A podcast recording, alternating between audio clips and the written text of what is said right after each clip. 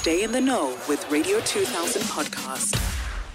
We're talking technology, specifically artificial intelligence. On the line, we've got Dr. Corrin Varady on the line. Hey, Doc. Hi, thanks How for are- having me. Thank you for giving us your time. So, let's talk about Chat GPT. For those people who don't know this technology, what is it exactly? Sure. So, I mean, ChatGPT is one example of how artificial intelligence is being applied to questions, to solving some problems, to creating content or materials, depending on how we prompt it. Um, so, for example, you could ask questions, whether they're long questions or even a mathematical problem. You can even ask it to write your emails for you. And it derives algorithms and learnings from around the world and from scanning the internet and understanding data um, to being able to deliver us really good quality content in response. So it's been quite a, a jaw drop for, I think, the world to see a tool like ChatGPT come in. But it's, it's nothing that's particularly new. We've been working on this sort of technology for a couple of years. Yeah. So I think at the moment it's just really shown us how it can fit into our daily lives. You are of the notion that it shouldn't be banned because it could actually change the face of public education in South Africa and actually allow for people for pupils to learn towards AI and how how is this? I mean, I can prompt Chat GPT to write an essay for me and submit it to my teacher and say, "Hey, I did it. I wrote it." Yeah, absolutely, and and I think that you know there's valid fears, um, but I, I don't think that we can always lead in innovation through fear because um, you know we have to accept that there are some fantastic opportunities that come with these tools, and I think in this, if we, we were to have a look at the trajectory of innovation and technology over many years, whether that were going from cassettes to CDs and then Yes. onto streaming services, Yes. they were all opportunities, and we thought fantastic. But right now, we have the opportunity to look at artificial intelligence as actually being a democratizer. So it's a piece of innovation that will allow us to reach, you know, our historically most disadvantaged or at-risk communities. Because it's free, because we can start to see how um, it can level the playing field, and because we need to accept that students are going to go into a workplace that these tools are going to be a part of their workplace.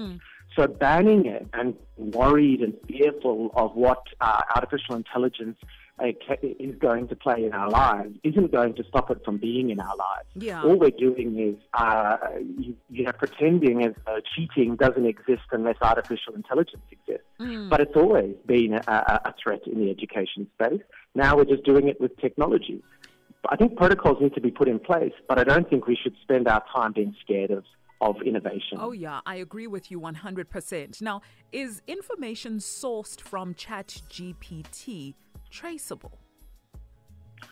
Yes, there are many tools that are, well, at least claiming at the moment, and, and, and you know, I think this is to, to be um, advised because I think part of the, the genius of tools like ChatGPT is that they will continue to circumvent and learn around these. So I don't know that uh, tools like Turnitin and, and other um, that, that are currently saying that you know when they mark an essay, they can pick up whether it's been derived by ChatGPT or not. Um, are going to forever be able to do that. Um, I, I think that the broader question is, do we change our mindsets because we have these opportunities?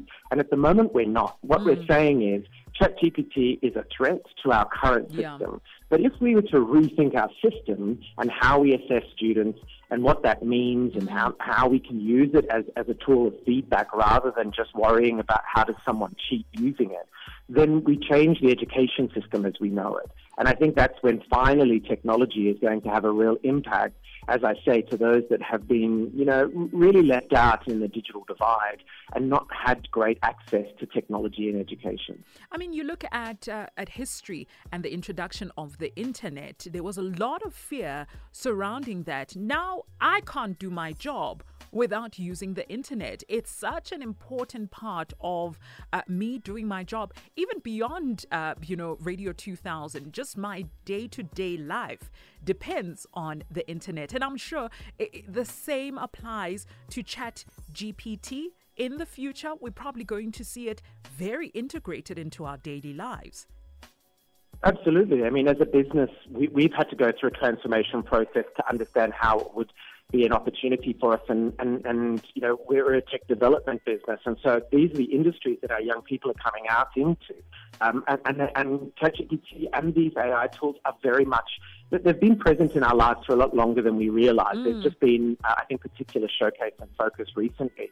But I agree with you. You know, the internet, and, and even if we take it into the basic education space, um, you know, calculators. So pe- oh, lots yeah. of people are saying to us, "Oh, we should remove um, all of these components from mathematics because um, you know students can get answers online without having to use calculators." Calculators at one point were also an innovation. Yeah. And so, as humanity keeps stepping up um, our benchmarks, which I think is fantastic, can we as South Africans then turn around and say, well, you know, we're going to wait. The, the rest of the world may, you know, may be um, embracing some of this innovation, but we, are going to be concerned about it, um, and we're going to see more fear than we are opportunity. I think I think it's it's a it's a real challenge. I'm not doubting that the way that we look at assessment and the way we deliver education for our young people doesn't have to take into account things like the internet or artificial intelligence mm. on top of that. But I, but I don't think it's about saying that, well, our curriculum isn't relevant any longer. It's about how do we integrate mm. education and technology at the same time. And how can ChatGPT be of benefit to teachers as well? How can it make life easier for them?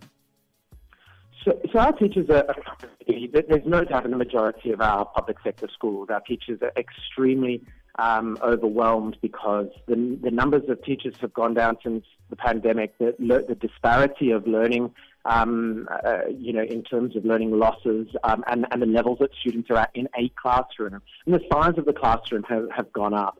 Now, if you add in the ability to give a student feedback where that teacher doesn't have to spend 50 mm-hmm. hours trying to do the same amount of feedback per student. We're giving students feedback, we're helping them to improve, but we're also saying to the teacher, here are some tools so that you're not spending your entire lives marking, you're not spending your entire yeah. lives trying to work out how to provide the feedback or what the feedback is.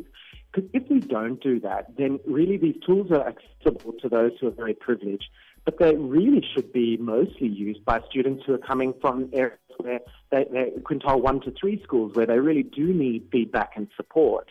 Um, and teachers shouldn't be worried about this replacing them. There's no way that um, a great teacher and artificial intelligence are in com- competition with one another, but it can be used by a great teacher to great feedback to students much faster. Mm. How can AI assist non English speaking uh, South African pupils to learn in their own respective languages? I mean, we are in a country where we have a, a, a variety of uh, languages and cultures as well.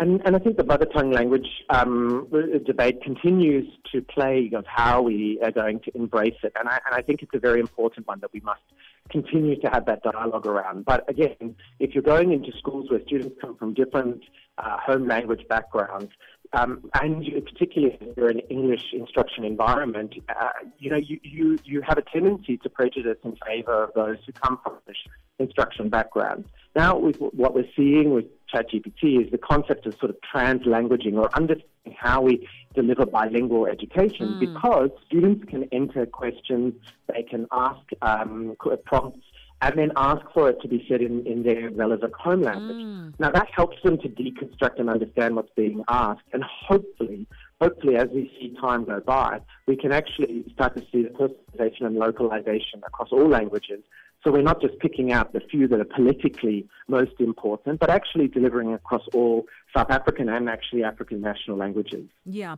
you clearly are a fan of artificial intelligence as well, uh, you know, Chat GPT, but are there any downsides to uh, this technology?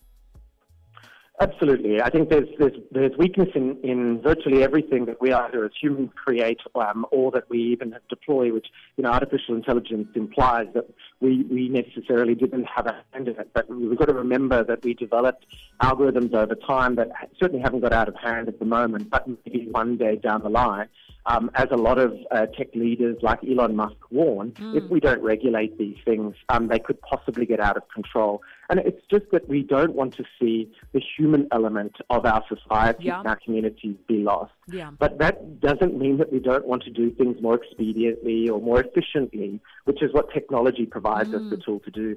If we regulate it, and I think that means build, building in, you know, great um, digital capacities into public sector to do so, then you know things like cheating or the abuse of technologies um, and certainly scams and all of those types of things that I think people are really worried that artificial intelligence will present, you know, they, they can be curbed. But we, we can't, as I say, go into this extraordinary period of, of human history um, with probably the most significant um, technological innovation we've ever seen in our lifetime Yeah. with the concept of saying, well, let's build a model that mitigates um, uh, the, the risk and so therefore limits it, rather than saying, let's build a model that, that prevents us from seeing the negative aspects, um, you know, really being showcased.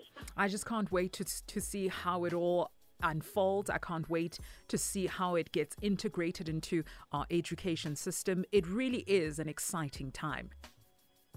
It is indeed, and I would encourage anybody, just to just anybody who's curious, is to go onto OpenAI, use the free tool, and just try and to enter in some of the, uh, say, an essay, or put in a question and an answer that you've provided, and then ask for feedback.